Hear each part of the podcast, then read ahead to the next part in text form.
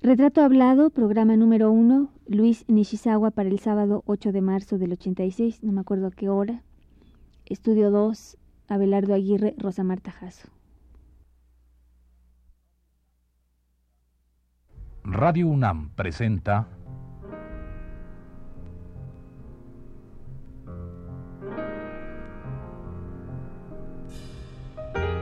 Retrato Hablado.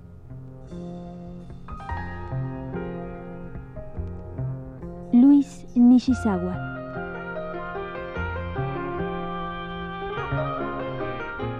Un reportaje a cargo de Elvira García.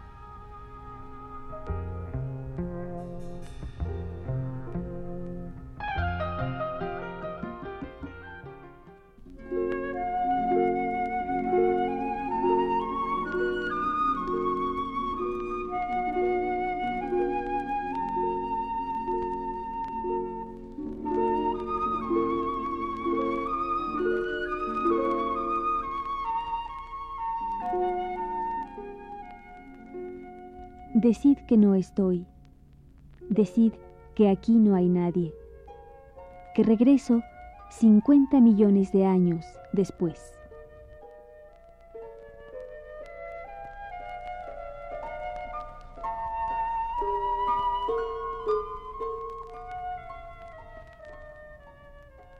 Por tu mejilla resbalaba una lágrima. Sin secarla, me mostrabas un puñado de arena imposible olvidarla.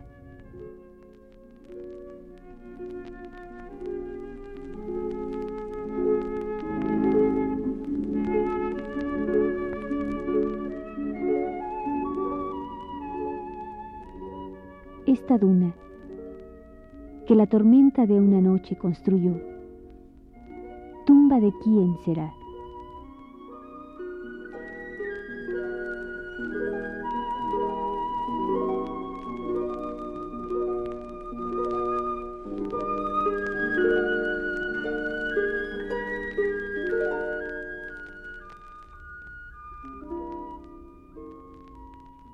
Con la lectura de estas tancas, brevísimos poemas japoneses de cinco y siete sílabas que hemos entresacado de la antología de la poesía moderna del Japón, publicada en la colección Material de Lectura que editó nuestra máxima casa de estudios, estamos intentando crear un ambiente propicio para que usted, amigo Radio Escucha, nos acompañe en este, que es el primer programa dedicado al pintor Luis Nishizawa, artista que lleva la mezcla de dos culturas, dos razas, dos tradiciones milenarias, la mexicana y la japonesa.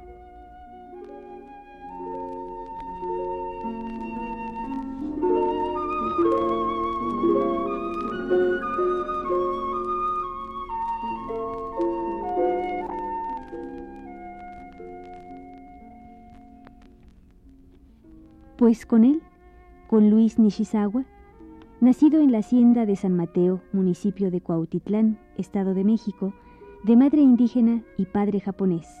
Con él, decíamos, empezamos ya, en este momento, un retrato hablado.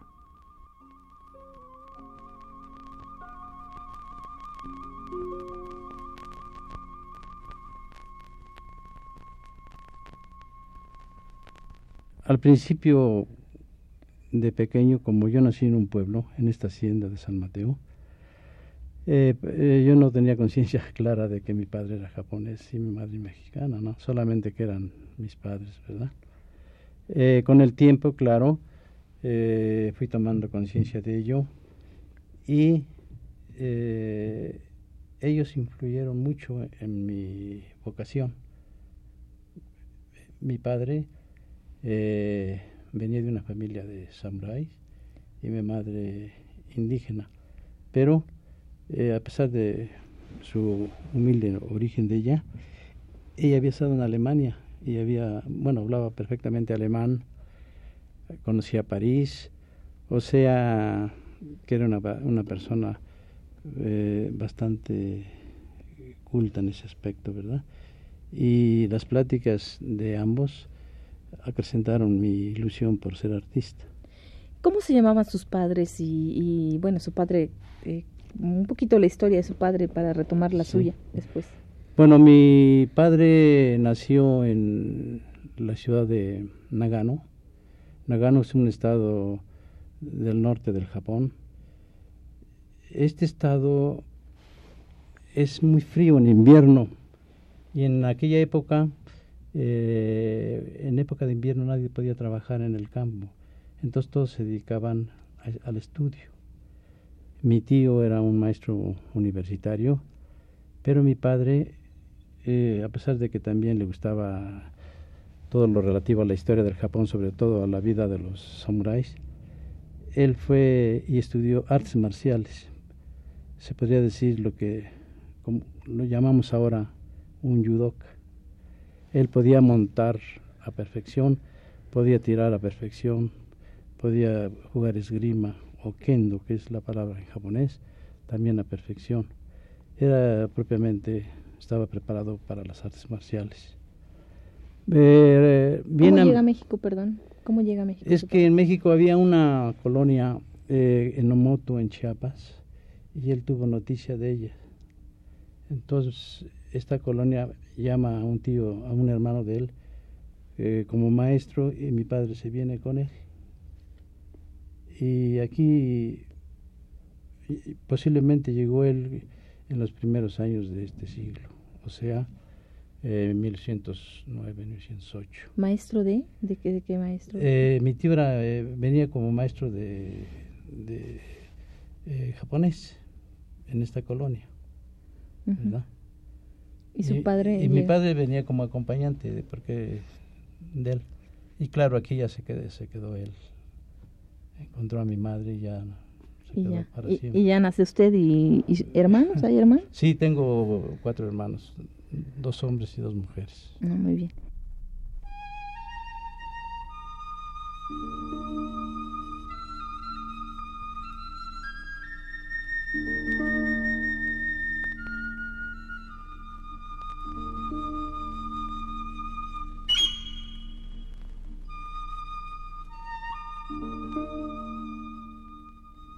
Nishizawa tiene un aspecto de hombre triste. Cuando conversa, dice solo aquello que es fundamental. No adorna su charla.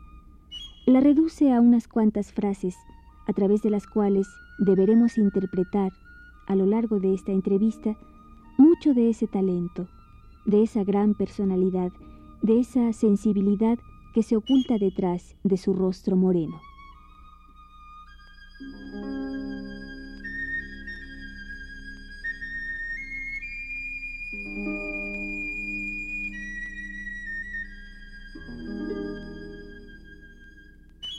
Bueno, maestro, y entonces eh, dice usted que desde pequeño, bueno, de pequeño, mejor dicho, usted no nota estas diferencias o estas, bueno, sí, diferencias es que hay, o esta mezcla de culturas, pero ¿hay alguna alguna cosa que le haga que le haga, hay alguna motivación que le haga acercarse al arte a usted? Eh, bueno, yo pienso que no propiamente, ¿no? Sino que yo nací propiamente con esa vocación. El recuerdo más lejano, uno de los recuerdos más lejanos que tengo es el ramo de flores que una vez mi hermana traía en sus manos y recuerdo que me causó una profunda impresión. Eh, no las flores, sino los colores.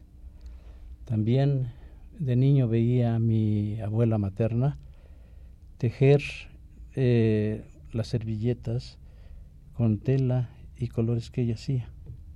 Y me llamaba muchísimo la atención, yo me pasaba las horas viéndola tejer. Y ahora he tomado conciencia que lo que me llamaba la atención eran los colores. Claro. ¿Y esta hacienda, cómo era esta hacienda? Bueno, la hacienda de San Mateo este, es una hacienda lechera. En aquella época pertenecía a don Juan Azúnzulo, tío del escultor Ignacio Azúnzulo, de Dolores del Río y de María Azúnzulo. En esta hacienda propiamente estuve muy poco, yo creo que estaría como año y medio. De ahí pasé a un pueblo cercano a esta hacienda que se llama Tenopalco, de donde era mi madre, a donde pasé los primeros años de mi infancia.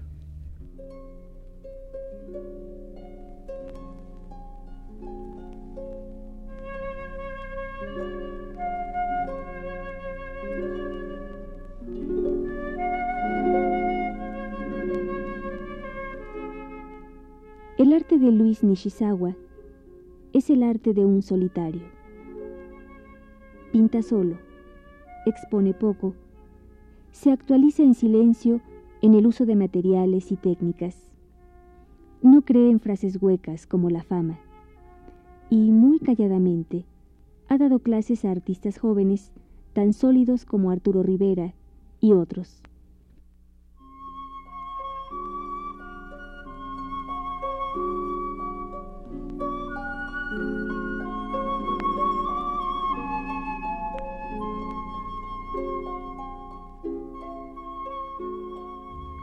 Alguna relación de usted, alguna relación temprana con el arte japonés? Bueno, sí, porque mi padre siempre me habló, sobre todo me hablaba de las gestas heroicas de los samuráis y de los eh, poetas japoneses que generalmente eran pintores y eh, eran pintores zen, ¿no? O sea que era una mezcla de samurái, de artista. Y mi padre, como le encantaba todo eso, siempre nos platicó y nos habló de esas gestas, ¿verdad? Entonces, eso me abrió un mundo, un mundo que yo no, bueno, que siempre quise conocer, desde luego desde pequeño.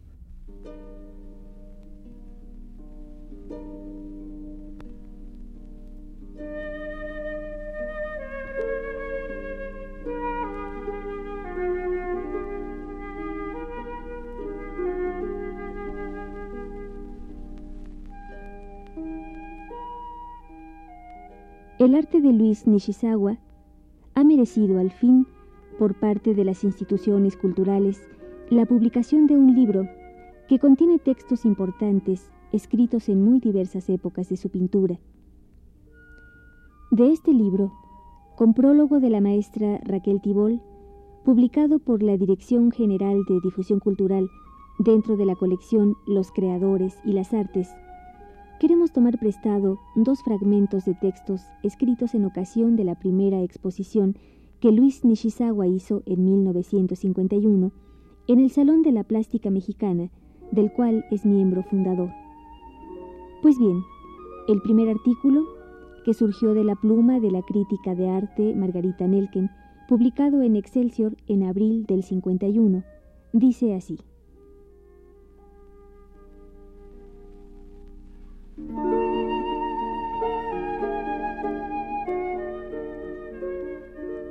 Sería ocioso disputarle a Luis Nishizawa excelentes dotes. No lo sería menos el negarse a ver en estas pinturas y en estos dibujos suyos la impronta excesivamente marcada de otros pintores. Nos parece Nishizawa dueño de cualidades suficientes como para desprenderse de esas andaderas demasiado notorias algunas figuras cuya ternura dice de posibilidades de su autor caminando por su propia vereda, permiten confiar para el futuro en una obra de Nishizawa que nos traiga el mensaje que seguramente él mismo podrá elaborar.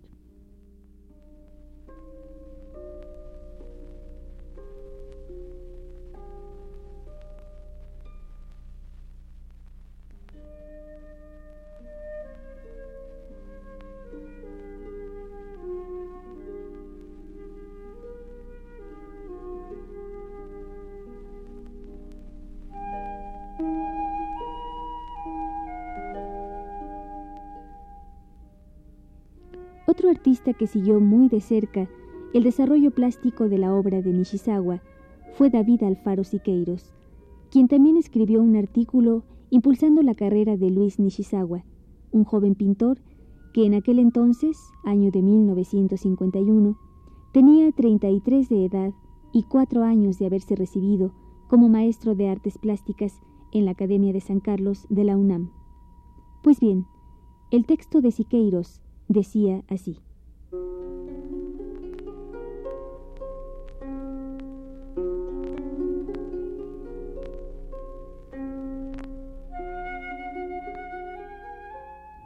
Extraordinario talento y frecuente gran maestría. Muestra esta obra un manifiesto deseo de sobrepasar el realismo del pasado, es decir, de hacer más hondo el espacio, más voluminoso el volumen, más agradable la textura y de hacer más móvil el movimiento, en un sentido general de la expresión. Luis Nishizawa, en consecuencia, con gran emoción, con embriones de aportes personales y no exento de virtuosismo, está caminando ya a grandes pasos por la ruta adecuada.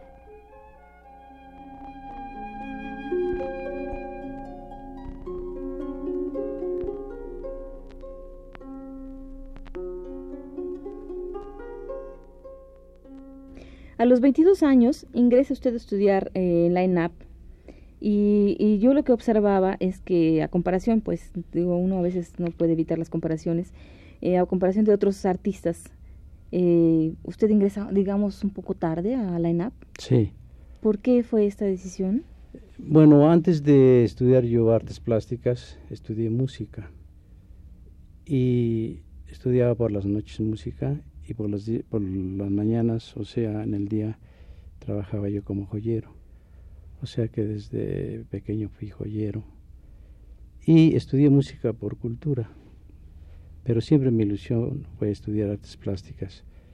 Y siempre pensé que cuando yo entrara a San Carlos tendría que dedicarle todo el tiempo. Así es que cuando tuve oportunidad de desligarme de mi trabajo o dejar mi trabajo de joyero, me dediqué completamente a las artes plásticas. ¿Y la música, maestro, ya no la cultiva, ya no la continúa? No, porque precisamente estudié como cultura, ¿verdad?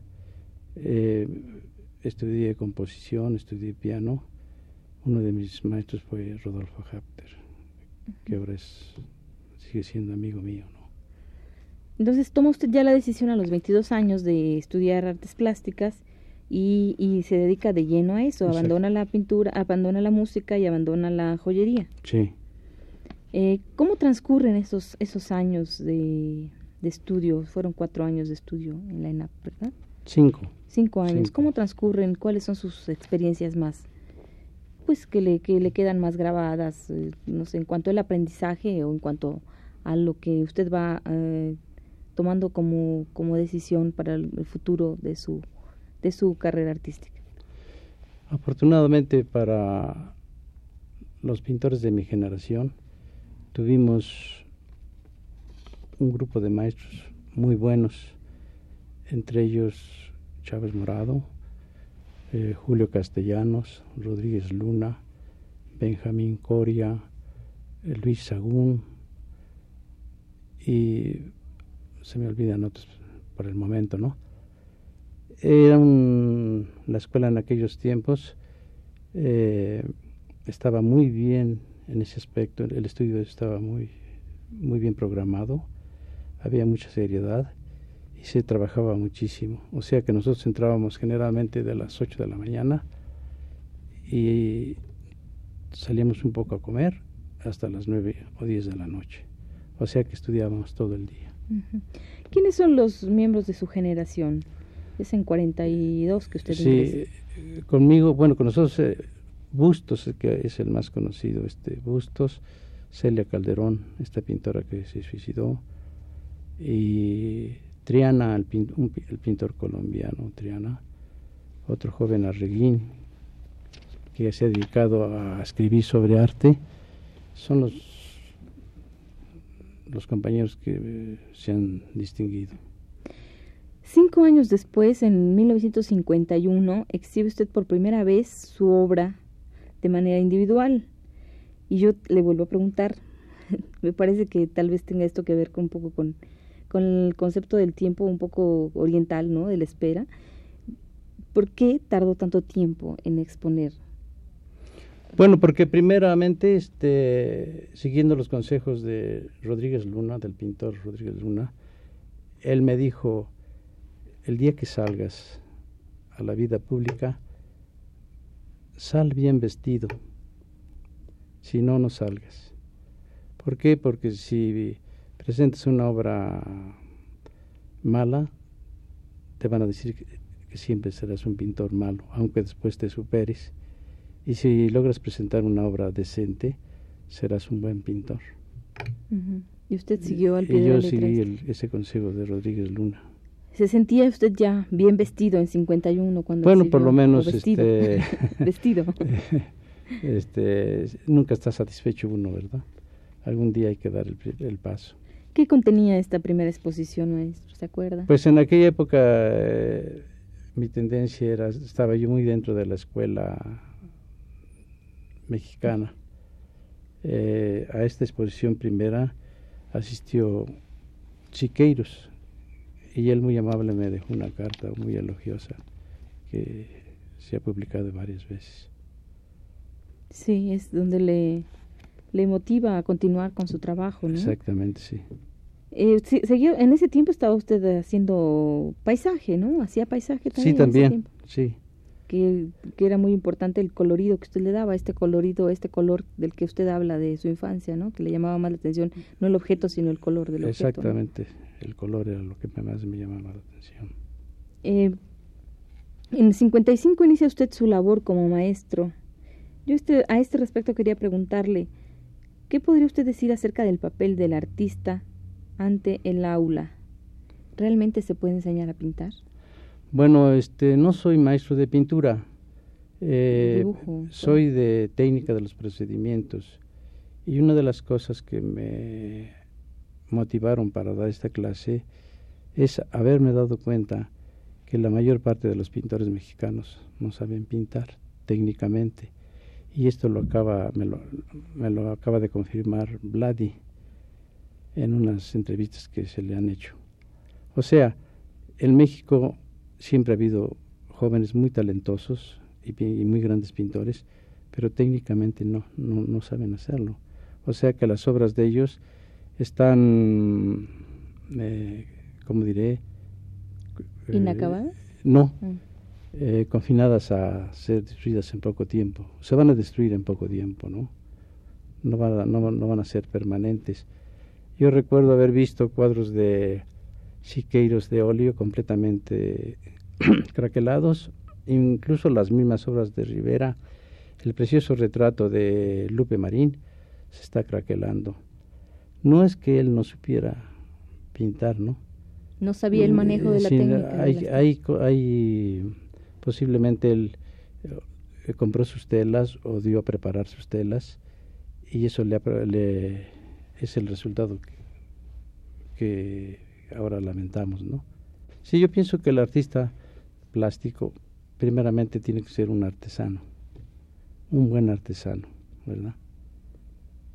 Si es un, buen artesano, eh, no hay límite entre la artesanía y el arte propiamente. Y en el mundo también se han destruido, se han acabado eh, obras por este mismo desconocimiento de, sí, claro. los materiales. Así vemos, este, por ejemplo, de la Croa, a pesar de que él tenía un interés muy grande por sus obras, se le han ennegrecido mucho. Y las obras de Van Gogh eh, han sido barnizadas para poderlas conservar.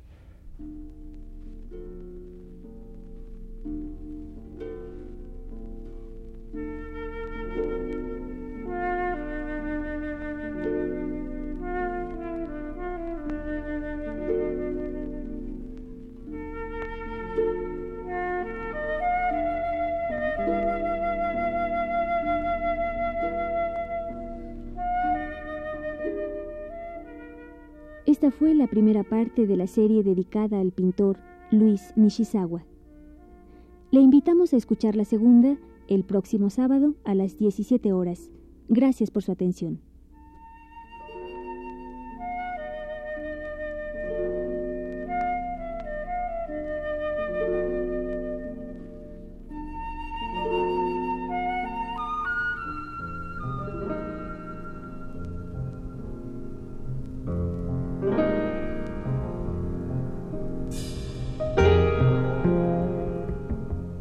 Radio UNAM presentó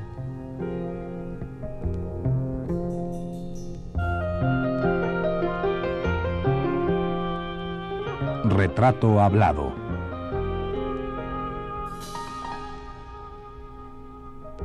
Luis Nishizawa.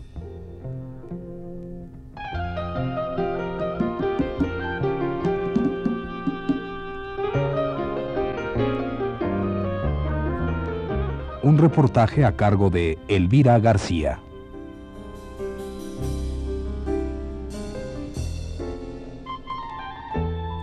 Grabación y montaje, Abelardo Aguirre. Voz, Rosa Marta Jasso. Fue una producción de Radio UNAM.